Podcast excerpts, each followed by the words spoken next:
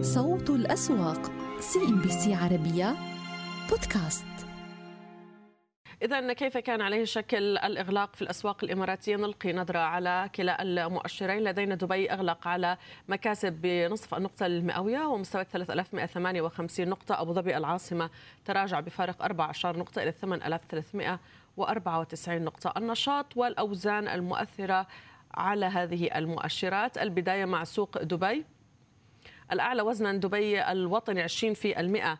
لدينا بوزنه أغلق على الحياد ويبدو أنه البنك أيضا يعلن عن بعض من تحركاته القادمة. بنك دبي الإسلامي بوزن 19% ارتفع ثلاث أعشار نقطة المئوية وبقي إعمار العقارية على الحياد دون تغيير مع نهاية التداولات. النشاط في دبي استثمرت السوق من جديد في الاتحاد العقارية.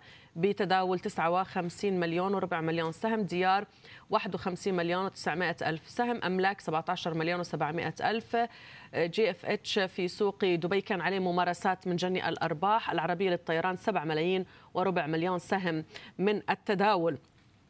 ونتابع في آخر أيضا التطورات بالنسبة للربحية. كانت من نصيب أملاك بال limit up 15 في المئة ديار 7.5 في المئة الاتحاد العقارية 4.7 في المئة الإمارات للمرتبات دبي التجاري 1 في المئة من المكاسب. أما أكبر الخاسرين لدينا في دبي السلام البحريني 2.6% من التراجع. الإثمار 18 نقطة من التراجع. تبريد إلى تراجع الخليج الملاحة كذلك وأمانات القابضة كان على الحياد. أما سوق العاصمة الإماراتية أبو ظبي الأوزان الأكثر بنك أبو ظبي الأول طبعا بوزن 29% تراجع السهم 17 النقطة اتصالات لدينا استمر في التراجع بربع النقطة المئوية مع التذكير بأنه وزن اتصالات 20% على المؤشر. واجه السهم عمليات من التراجع. وتخلى عن أعلى مستوياته التي وصلها على الإطلاق في شهر ديسمبر 37 آه، درهم. لدينا الدار العقارية كان على أعلى نشاط ب 51 مليون سهم. ملتبلاي أيضا 40 مليون سهم من التداول آه، مع ميل إلى تراجع. في القيمة السوقية. بنك أبو ظبي الأول أيضا كان على نشاط مصاحب إلى تراجعات دانا غاز بقي على الحياد وأدنوك للتوزيع استمر السهم في عمليات جني الأرباح. أكبر رابحين في سوق العاصمة ريم الاستثمار 10.5 في المئة الشارقة للتأمين 6 في المئة. إسمنت الخليج القدرة الإماراتية ESG طبعا. للمجموعة كان لها نصيب من ارتفاعات والخسائر طالت لدينا في أبو ظبي كل من مخازن زي 6.5 في المئة. نحتاج طبعا إلى تحديث قائمة الخاسرين في سوق أبو ظبي. أكد بنك الإمارات دبي الوطني أنه تم تحويل الحصة المسيطرة في مصرف دبي إلى شركة إرادة كابيتال. وذلك بعد أن أعلن بنك زاند أول بنك رقمي يقدم خدمات مصرفية للأفراد آه، في الأفراد والشركات عن استكمال عملية استحواذه على تلك الحصة. وكان بنك الإمارات دبي الوطني قد استحوذ على مصرف دبي في نوفمبر من العام 2011 ونتابع معكم مشاهدينا كيف كان عليه شكل إغلاقات جلسة هذا الأحد في الأسواق الإماراتية مع ضيفي السيد طلال توقار رئيس الاستثمار في BHM كابيتال للخدمات المالية أهلا ومرحبا بك معنا سيد طلال. بداية كل عام وأنت بألف خير. نتمنى يعني أن يكون العام القادم مليء بالخير والرزق والصحة والسعادة. شكرا طبعا طبعا كل العام الذي كنت معنا فيه سيد طلال في تحليلاتك. وأبدأ معك السؤال بهذا الأسبوع. طبعا جلسة هذا الأحد ستكون آخر أحد تداوم فيه الأسواق الإماراتية. من مطلع العام القادم ست تكون في عطلة وامتداد تداولات اليوم الجمعة. هل بدأنا فعلا نلحظ الدخول في أجواء الامتثال لأيام العطل الجديدة في أسواق الإمارات؟ يعطيك العافية رولا هلأ آه، طبعا هي تغيير خلينا نحكي اللي هي النطاق الزمني للتداولات وموائمتها مع الأسواق الدولية. يعني أثرها راح يكون أكثر شكلي وإداري وتوزيع السيولة بس هو بالنهاية اللي اللي بيأثر على سيولة الأسواق وتحركات الأسعار بالنهاية هي آه، انعكاس الاوضاع الاقتصادية على أرباح الشركات. وباعتقادي يعني آه، المرحلة المقبلة مع بداية العام إلا إذا طرأ أي مخاطر غير متوقعة على الأسواق سواء على مستوى الجائحة أو على مستوى أي أمور أخرى خاصة أسعار الفوائد آه، الأوضاع لا زلنا ضمن حلقة اقتصادية جيدة جدا للاستثمار في الأسهم وأرباح الربع الرابع باعتقادي تكون جيدة. آه، وبنلاحظ إنه يعني باعتقادي الملامح الأكثر بروزا للأسواق تكون خلال العام المقبل اللي هي استكمال موجة الإصدارات الأولية خاصة في سوق دبي. لأنه الشركات اللي عم تزعم إنها رح يتم طرحها خاصة مثل شركات مثل ديوا مثل تيكوم مثل سالك هي يعني آه، آه، آه، روافد مهمة للإيرادات والتحسن الاقتصادي في دبي. فعلى نطاق زيادة القيمه السوقية للأسواق رح نشوف مرحلة جديدة من التداولات. حتى لو يعني في بعض الاحيان بيصير في مواسم بنخفض احجام التداول نتيجة لخفض انخفاض النشاط. بس لما ترتفع قاعدة القيمة السوقية للأسواق حتى لو معدل الدوران انخفض رح تكون احجام التداول أعلى من خلال نعم. التاريخ. يعني جزء 2021 هي البداية ولكن شهدنا أكثر في أبو ظبي من دبي. نعم. فنعم الموائمة سوف تنعكس بس بشكل غير مباشر. يعني بداية النطاق الزمني هاي هاي باعتقادي فقط مجرد وقت حتى يتم الاعتياد عليها. النقطة الأهم هون اللي هي شفناها في سوق أبو ظبي اللي انعكست فيه كل الأمور والأحداث. شفنا فقط تأثير جزئي خلال هذا العام، الجزء الأكبر باعتقادي نراه في 2022 إن شاء الله. طيب آه، لدينا مثلا آه، الأسهم اللي دخلت جديد إلى السوق آه، سهم Multiply في سوق أبو ظبي يعني يتداول دون قيمة مستويات الإدراج أو منذ الإدراج لم نجده عند هذه المستويات، هل هذه الممارسات صحية في السوق في هذا التوقيت؟ يعني عمليات التسعير Multiply على وجه التحديد يعني ما بدي أدخل في تفاصيل الشركة ولكن آه، طبعا دائما لما يكون الإدراجات متتالية بصير في استنزاف لفوائد الأموال وعملية الدخول والعودة إلى اصدارات اوليه ليست بالسهلة وتنتقل الدفع من المؤسسات بصير الاهتمام أكبر من الأفراد.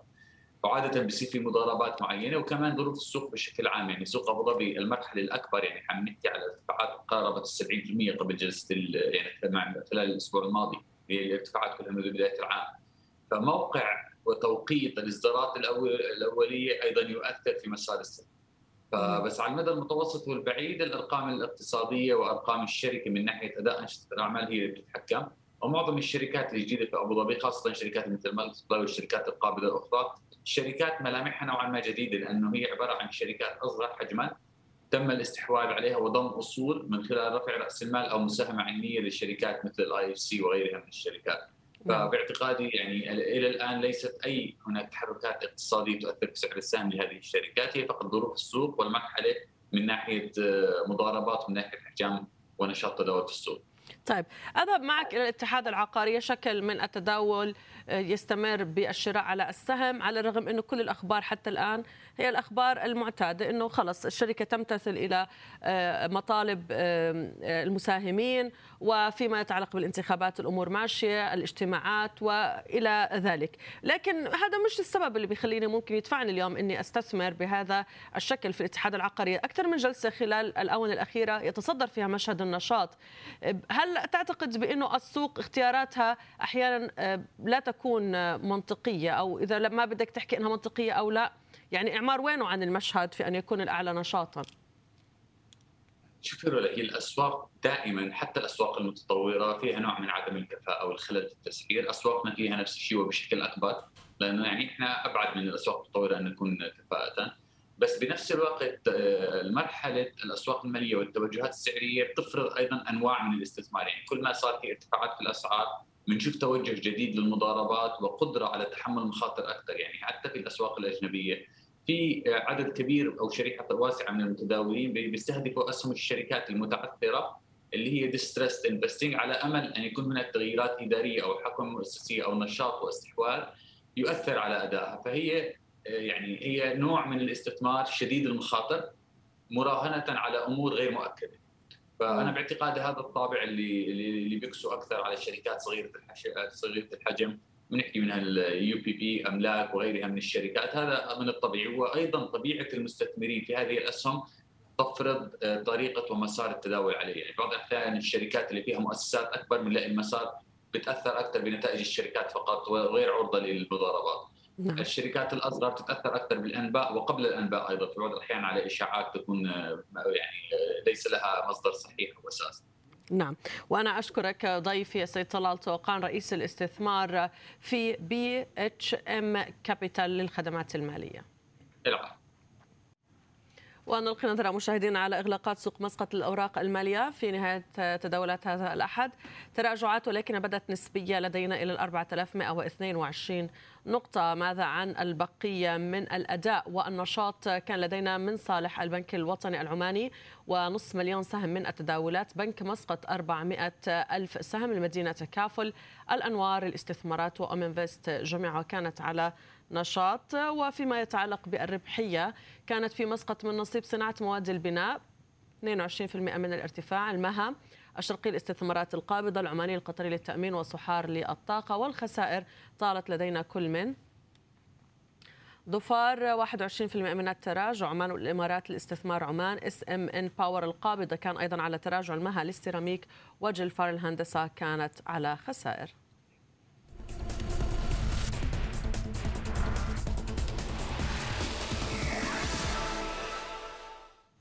السوق في البحرين كيف أنهت الجلسة؟ ونلقي نظرة على التداولات. لدينا 1786 نقطة مكاسب بثلث النقطة المئوي فقط سهمان كان على تراجع في السوق البحريني والارتفاعات كانت من نصيب كل من. طبعا النشاط تركز على بنك السلام. بنك السلام والبركة الوحيدين اللي كانوا على تراجع اليوم.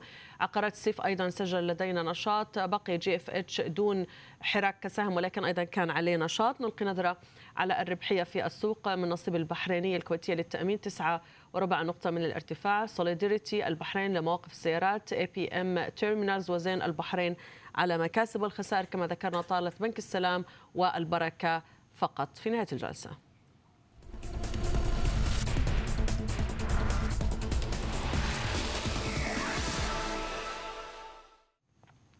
إلى البورصة في قطر وإغلاقات كانت في آه، المربع الأحمر ولكن بتراجع فقط 14 نقطة المئوي إلى 11652 نقطة. وكيف أبدت قطر استعداد جلسة هذا اليوم؟ أيضا مع نهاية الجلسة للنشاط على الخليج الدولي للخدمات 25 مليون و400 ألف سهم. السلام سجل لدينا نشاط مزايا لتطوير العقار الاستثمار القابضة والإجارة والربحية في قطر كانت من نصيب كل من. البنك الأهلي ارتفع لدينا 6.8% السينما الإسلامية الخليج الدولي للخدمات 1.3% من المكاسب الدوحة للتأمين سجل ارتفاعات بنصف النقطة. أما التراجعات لدينا في قطر فكانت من نصيب. العامة للتأمين 2.5% من التراجع. دلالة تراجع بنقطتين وربع نقطة. مجمع المناعي كان له تراجعات ب 2% المتحدة للتنمية 2% من التراجع. الاستثمار القابضة خسر نقطة وسبع عشر. سجلت القروض والتسهيلات المصرفية المقدمة من بنوك قطر للقطاع العام المحلي انخفاضا للشهر التاسع على التوالي في نوفمبر الماضي عند مستوى 380 مليار و200 مليون ريال وفقا لبيانات مصرف قطر المركزي. وتمثل القروض الحكومية نحو 40% من إجمالي قروض القطاع العام بينما تستأثر المؤسسات الحكومية على الحصة الأكبر وبنسبة 56% من إجمالي دين القطاع. نتابع معكم مشاهدينا كيف أغلقت السوق في الكويت تفصيلا وكيف بدا لدينا المشهد. المؤشرات جميعها كانت على تراجعات بمتوسط 20 نقطة المئوية. 20 نقطة كانت من نصيب العام في التراجع إلى 7025 الأول تراجع ب 20 نقطة إلى 7631 والرئيس تراجع ب 20 نقطة إلى 5844 ماذا عن الأوزان الأثقل على المؤشر وتأثيرها العام؟ بنك الكويت الوطني بوزنه 23% خسر 1% بيت التمويل الكويتي وعشر النقطة المئوية تراجع وبوزن 22% على المؤشر. البنك الأهلي المتحد بوزنه 9% ارتفع ب 17 النقطة المئوية. النشاط في الكويت وإن استثمرت السوق سهم استثمارات كان على رأس المشهد 67 مليون وربع مليون سهم مع ميل إلى تراجع في القيمة السوقية. GFH البحريني المدرج في السوق الكويتي كان عليه نشاط كما في سوقه الأم ولكن السوق لم تبدي استعداد لجني أرباح أو شراء على السهم. لدين الأهلي المتحد 29 مليون ونصف مليون سهم. أجوان الخليج العقارية إيفا فنادق جميعها كانت على نشاط ولكن كان مصاحب لتراجع في القيمة السوقية. نلقي نظرة على الربحية في سوق الكويت. امتيازات كان على مكاسب ب 8.4 في المئة. صناعات إسمنت الفجيرة 8 أو 5.3 في المئة من المكاسب. UniCap ارتفع 5 في المئة. دبي الأولى ارتفع تقريبا 4.9 في المئة. UPAC سجل أيضا ارتفاعات ب 4.20 نقطة المئوية. أكبر الخاسرين لدينا في السوق الكويتي. إيفا فنادق لدينا تراجع ب 12% النخيل تراجع 9 ونصف في المئة النور الاستثمار تراجع 6.8% المنار وأم القوى الاستثمارات كانت على خسائر. طبعا وعلى صعيد الأخبار ولكن في السوق السعودي عدلت شركة جبل عمر للتطوير السعودية عرضها بحيث يصبح إجمالي عدد الأسهم التي ستقوم الشركة بإصدارها لمالكي وحدات صندوق الانما المكة العقاري 225 مليون سهم بدلا من 193 مليون سهم. هذا وحصلت الشركة على موافقة الصندوق على خيار التخارج العيني لمالكي الوحدات. استحوذت بنان العقارية السعودية على حصة إضافية في شركة العزيزة للتطوير والاستثمار العقاري بنسبة 3.5% لتصل إلى 46% وبلغت قيمة الحصة 8 ملايين و900 ألف ريال وهي عبارة عن 35 ألف سهم على أن يتم تمويلها من التدفقات النقدية للشركة في عام 2022 ويبلغ رأس مال شركة العزيزة للتطوير والاستثمار العقاري 10 ملايين ريال سعودي. وقعت اليمامة للحديد السعودية عقدا مع الشركة العربية لتوريد أبراج حديدية بقيمة 179 مليون ريال سعودي ولمدة تبلغ 12 شهرا بداية من شهر مايو 2022 وذلك للزوم بناء خط الربط 380 كيلو فولت بين محطة بحيرة ومحطة تبرجل على أن يظهر الأثر المالي اعتبارا من الربع الثالث العام المالي 2022 إلى الربع الثالث العام المالي 2023 أعلنت شركة ينساب السعودية عن توزيع أرباح نقدية بقيمة 843 مليون و700 ألف ريال عن النصف الثاني من العام 2021 موزعة على 562 مليون ونصف مليون سهم أي ما يعادل ريال ونصف ريال للسهم بما نسبته 15 في المئة من القيمة الإسمية. هذا وأعلنت الشركة في بيان لها أنه سيتم إعلان تاريخ التوزيع لاحقا. صوت الأسواق CNBC عربية بودكاست. أهلا بكم من جديد في أخبار السوق السعودي. حصلت لمعمر لأنظمة المعلومات على الموافقات والرخص لبدء العمل بالشركة التابعة في مجال ال fintech والأسواق. للحديث أكثر طبعا على هذه الموافقات النهائية ينضم إلينا الدكتور عبد الله الغامدي الرئيس التنفيذي لشركة المعمر لأنظمة المعلومات. أهلا بك معنا دكتور عبد الله وشكرا على وجودك. خلينا نبدأ بهذه الموافقات. ومتى يمكن للشركة أن تبدأ نشاطها الفعلي؟ وما هي الخدمات آه، التي ستندرج تحت أداء هذه الشركة؟ شكرا لكم آه، على هذا اللقاء. آه، الحمد لله انطلقت شركة التميز لحل التطبيقات مايس فورورد بإذن الله حيكون حتقدم خدمات أساسية. أحد لم يكن الهدف الأساسي هو خدمة أهداف الرؤية في تنميه الاقتصاد الرقمي، تطوير منصات رقمية تخدم هالمجال، هدفنا أن تكون هالمنصات الرقمية بإذن الله اللي نطورها تكون قيمة استثمارية عالية ومشروع استثماري قائم بحد ذاته. قد تصل بإذن الله في الفترة القادمة إلى إلى مليارات الريالات. خدماتنا كثيرة ممكن إذا تحبي نتكلم فيها أو نعم ما هي نوعية الخدمات التي ستندرج تحت نشاط الشركة؟ الشركة تقوم بتطوير عدة تطبيقات أو أو خدمات يعني من ضمنها حيكون بإذن الله عندنا استديو الشركات الناشئة آه، لاحتضان الأفكار الإبداعية والخلاقة والجريئه حيكون لنا بإذن الله دور في آه، احتضان هالأفكار آه، مساعدة رواد الأعمال إدخالها الاستديو ال venture studio بناء ال business modeling الخاص فيها إلى أن تكون جاهزة بإذن الله وحتى المساعدة في تطويرها إلى أن تكون إلى تصل إلى أن تصل إلى السوق. حيكون برضو من أهدافنا بإذن الله من المنتجات القائمة وهي المنتجات اللي تم الإعلان عنها مسبقا حيكون الشراء الآن والدفع لاحقا ال buy now pay later حيكون هذه أحد أحد منتجاتنا وبإذن الله ترى النور في ال first half of 2022 أيضا تطوير منصة السوق الإلكترونية ال marketplace بإذن الله حتكون في نفس الفترة المنتصف العام القادم. وتطوير بيئة المصرفية المفتوحة بإذن الله ال open banking اللي إحنا متوقعين بإذن الله على السنة القادمة على نهايتها بعد الحصول على التصريحات اللازمة والترخيص المطلوبة أن تكون بإذن الله live ومستخدمة وداخل السوق. نعم يعني مين النشاط الأكثر اللي راح يكون مسيطر على إيرادات الشركة بالفترة المقبلة دكتور عبد الله ضمن هذه الخدمات؟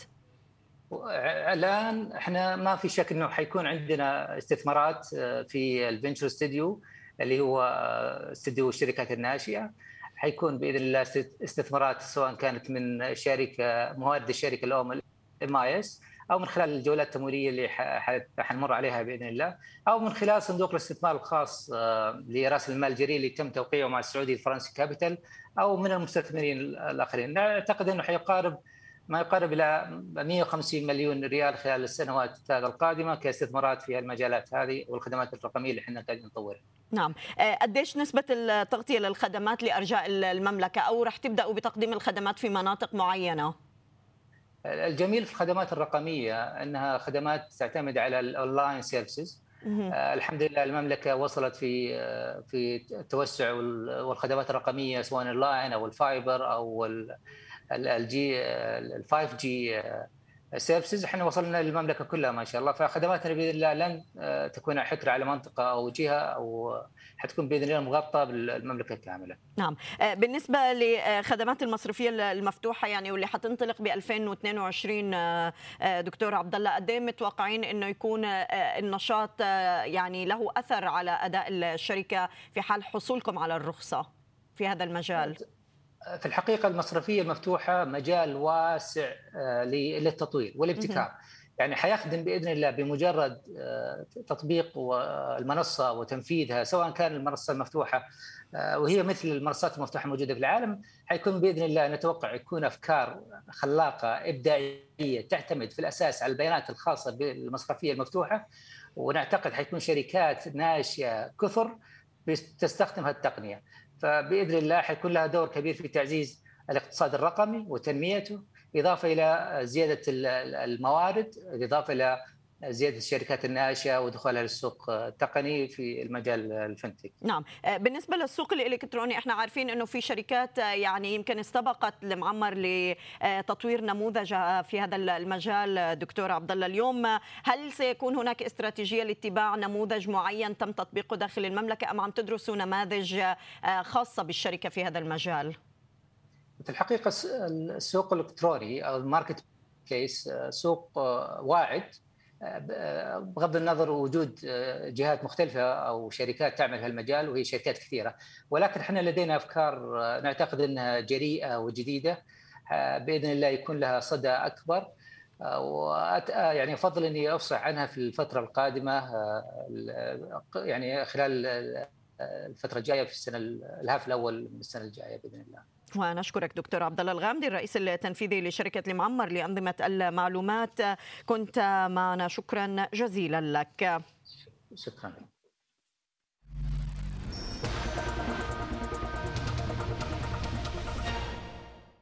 إذا انتهت تداولات السوق السعودي بأولى جلسات هذا الأسبوع بقية الصورة حمراء على التاسي مع تراجعات دون مستويات ل 11200 نقطة خسرنا 100 نقطة اليوم والسيولة طبعا هي دون مستويات ال 5 مليار. عم نتحدث فقط عن 4 مليار و172 عودة القياديات للضغط على المؤشر من جديد الراجحي اليوم كان على مستويات ال 140 سهم الأهلي الفرنسي جبل عمر أرامكو السعودية والرياض جميعها كانت ضاغطة. آه، ضمن هذه التحركات. ورأينا السوق الموازي آه، طبعا قلص من آه، مكاسبه بنهاية الجلسة ليبقى عن 26560 نقطة. سريعا نلقي نظرة على تحرك القياديات. دار الأركان كان بالصدارة اليوم بالنشاط الوطنية للتأمين الإنماء مسك وأسرى الصناعية على القائمة النشطة الراجحي سابك البنك الأهلي التجاري جبل عمر وأرامكو جميعها كما تلاحظون باللون الأحمر واتجهت المكاسب في نهاية الجلسة ضمن الارتفاعات للحاسوب للتجارة المجموعة السعودية للأبحاث أسترا الصناعية.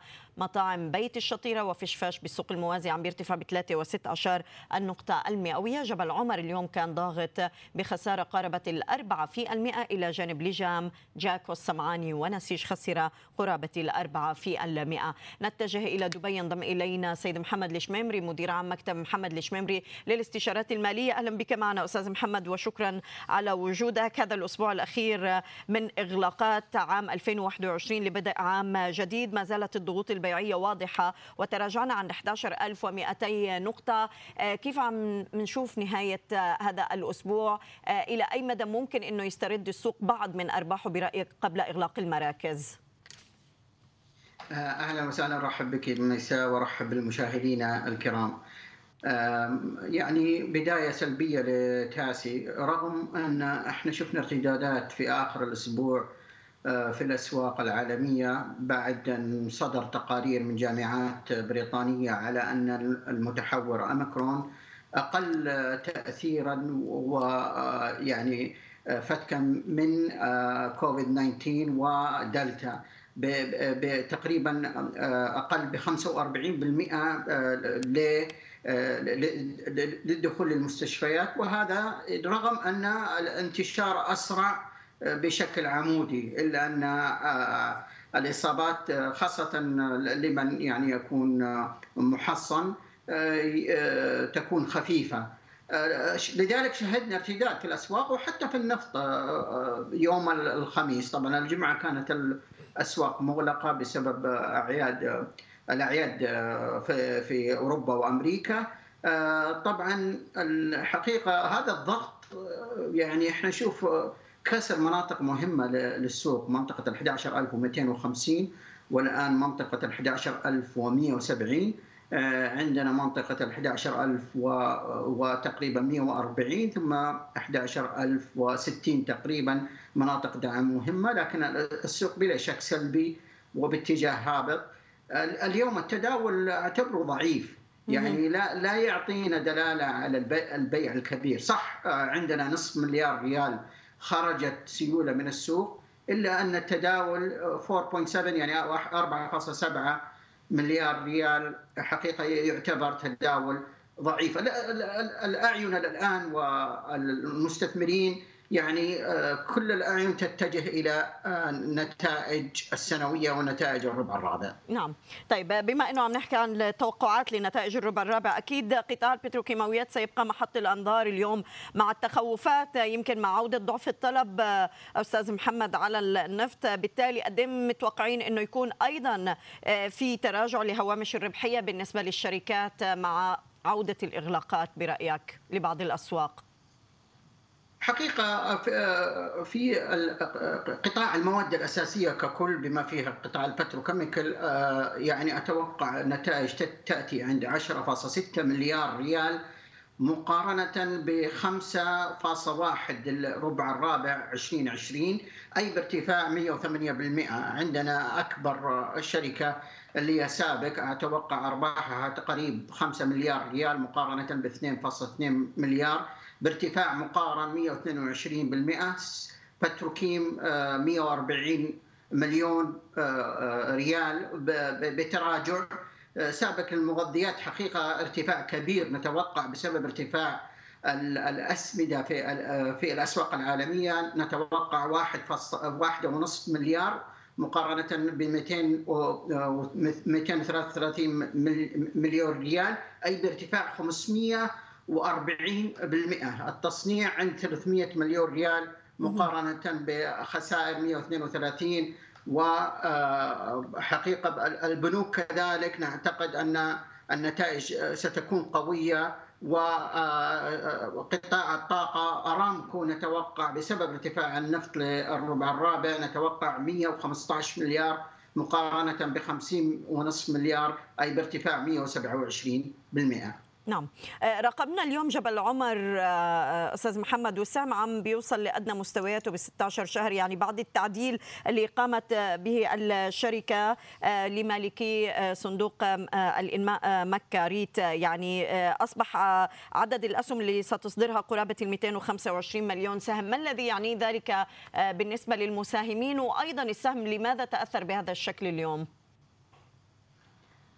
طبعا هو يعني آه، يعتبر سلبي للمساهمين لأنه آه، سيتقلص ملكيتهم بعدد الأسهم التي سوف تصدر للماريت لذلك يعني تفاعل يعني دايلوشن للمساهمين. لذلك تفاعل تفاعل سلبي. حقيقة جبل عمر عانى في السابق وما زال يعاني. طبعا ما في شك أن السنوات الماضية كانت صعبة على المشروع بسبب ما حصل في من توقيف العمرة وتقليص الحج.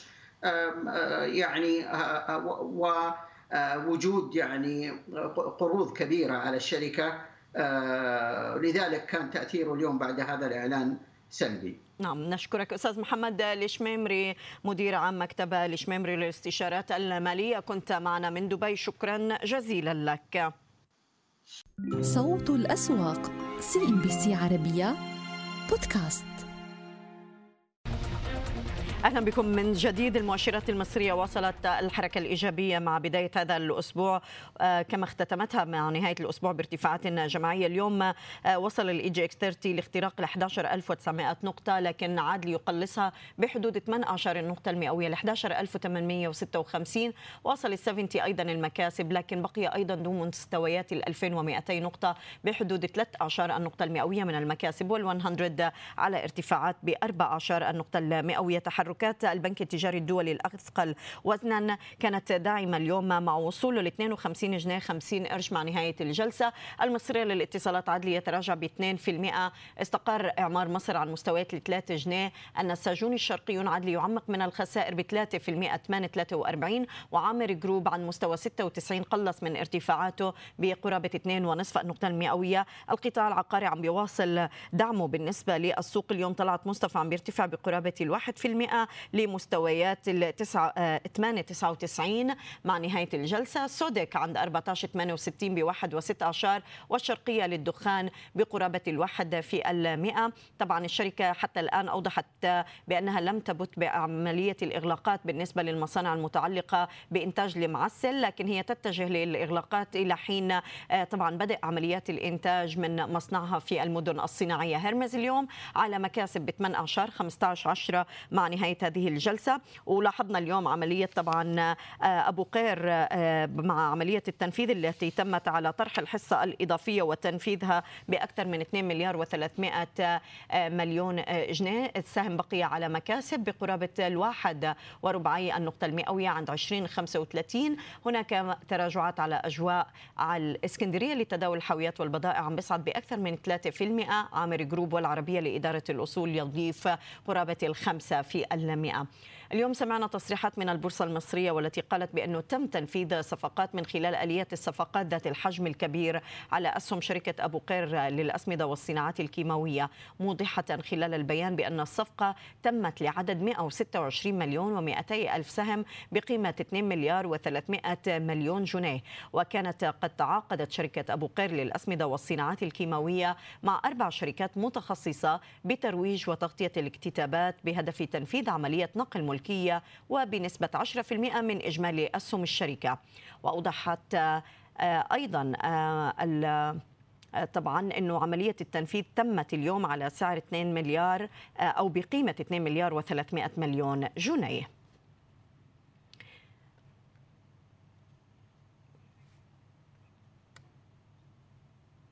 في أخبار أيضا طبعا هيئة الرقابة المالية التي وافقت على عرض الشراء الاختياري المقدم من شركة MCI Capital Healthcare Partners لرعاية الطبية وذلك للاستحواذ على حصة من اسهم راس مال شركة مستشفى كليوباترا.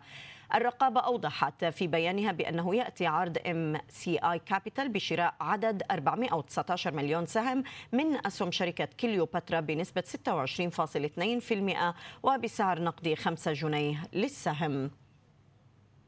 سهم كليوباترا اليوم على مكاسب تقارب 18 النقطة المئوية.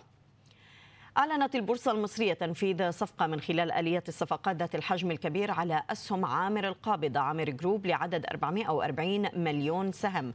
وأوضحت البورصة في بيانها اليوم بأن القيمة الإجمالية للصفقة المنفذة على أسهم عامر جروب بنحو 396 مليون جنيه. وحققت عامر القابضة صافي ربح بلغ 176 مليون جنيه لفترة يناير حتى نهاية يونيو الماضي مقابل أرباح بلغت 27 مليون و600 ألف جنيه بالفترة الفترة المقارنة من عام 2020 عامر جروب اليوم على مكاسب 2 ونصف النقطة المئوية. نتجه إلى القاهرة. دكتور معتصم الشهيدي عضو مجلس إدارة هورايزن لتداول الأوراق المالية يعطينا مزيد من التفاصيل حول هذه الإغلاقات. أهلا بك معنا دكتور وشكرا على وجودك. اليوم اختبرنا مستوى جديد للسوق وللقياديات. 11900 نقطة قبل أن نعود ونقلصها مع بدء غياب الأجانب اللي يمكن بسبب عطلة الأعياد ورأس الميلاد. إلى أي مدى ممكن نشهد ضعف بأحجام السيولة وأيضا عدم قدرة المؤشر على استكمال رحلة الصعود حتى نهاية هذا الأسبوع.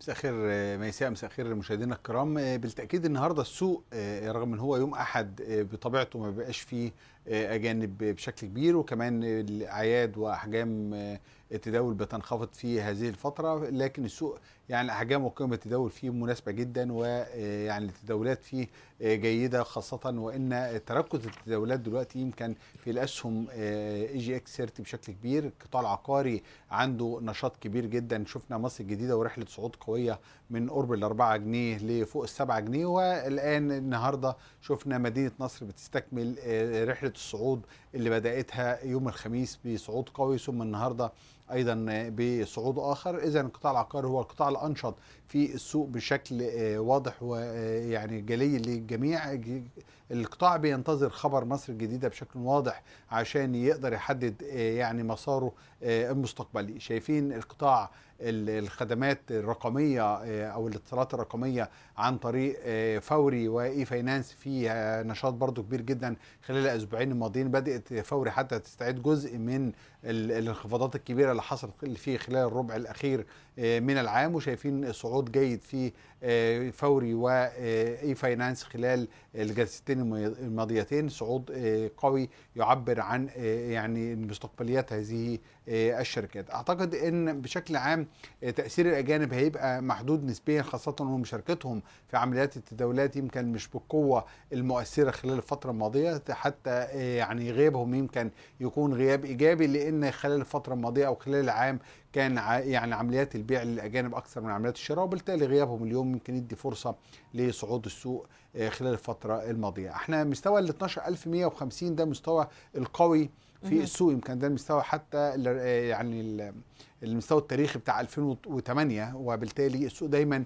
بيجي عند هذا المستوى بيكون أكثر حرصا في التداولات. يمكن ده يعبر ليه السوق النهارده لما طلع فوق 11900 شفنا هدوء نسبي في السوق اللي في اعتقادي إن ده يمكن الاقتراب من هذه المنطقة أو منطقة المقاومة دي أثرت على يعني اندفاع المستثمرين عمليه الشراء طبعا مع الانخفاض اللي حصل في البنك التجاري في نهاية الجلسة من 53 جنيه ل 52 ونص وبالتالي ده برضو أثر على المؤشر بشكل واضح خاصة وهو الأثقل وزنا داخل المؤشر. لكن بشكل عام شايفين تفاؤلات الأفراد في المؤشر الثلاثيني بقت أكتر وده معناه إن هناك زخم أكبر في المؤشر الثلاثيني خلال الفترة القادمة. طيب وإحنا مترقبين الطروحات دكتور معتصم يعني بعد الحديث عن عمليه غزل المحلة حتى الآن وطرح 60% من اسهمها عبر زيادة رأس مال 65 مليون جنيه. وهي طبعا القيمة الحصة العينية لشركة مصر لغزل والنسيج. قد إيه راح يكون هذا الطرح برأيك يعني مفيد بالنسبة للسوق وحتى الآن نشرة الإصدار غير واضحة بالنسبة للمستثمرين. بالتالي هل نتوقع إنه يكون طرح خاص وليس طرح عام؟ بالنسبة للشركة؟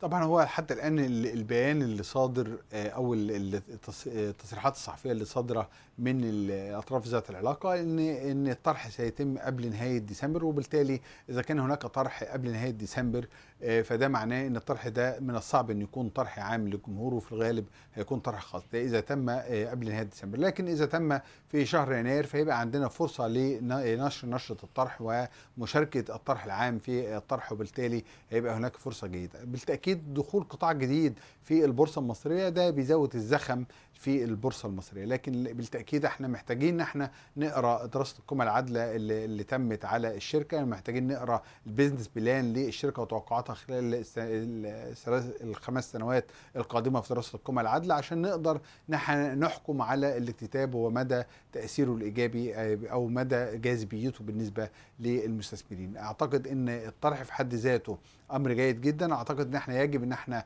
نسرع بمزيد من الطروحات داخل البورصة المصرية عشان نقدر إن إحنا آه، يعني نكبر حجم رأس المال السوقي اللي هو زاد فقط. 100 آه، مليار جنيه آه، يعني منذ بداية العام أو مقارنة براس مال السوق بداية العام. حتى الآن منهم آه، أكثر من 30 مليار كان نتيجة قيد إي فاينانس فقط.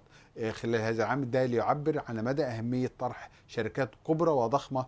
أعتقد طرح غزل محله يعني شركة صغيرة نسبيا لكن إحنا محتاجين شركات كبيرة تطرح في السوق في قطاعات استراتيجية وقطاعات هامة. شركات يكون حجم راس مال السوق بتاعها كبير عشان نقدر ان إحنا نرفع تاني رأس المال السوقي للشركات المقيدة لرقم يمثل رقم كبير من ناتج القومي الإجمالي اللي هو دلو ال- ال- الوضع الحالي من 8 ل 9% تقريبا من ناتج القومي الإجمالي وده رقم هزيل نسبيا. إحنا أعتقد إن إحنا الشركات الكبرى هي اللي هتحسن هذا الأمر وكمان هي اللي هتجذب مستثمرين كبار. إذا كنا عاوزين نعمل آه، ترويج أو جذب الاستثمارات الأجنبية ده مش هيتم بشركات صغيرة لكن ده لازم يتم بشركات كبيرة على أساس إن هي تجذب رؤوس الأموال الكبيرة وصناديق الاستثمار الكبيرة للدخول السوق المصري.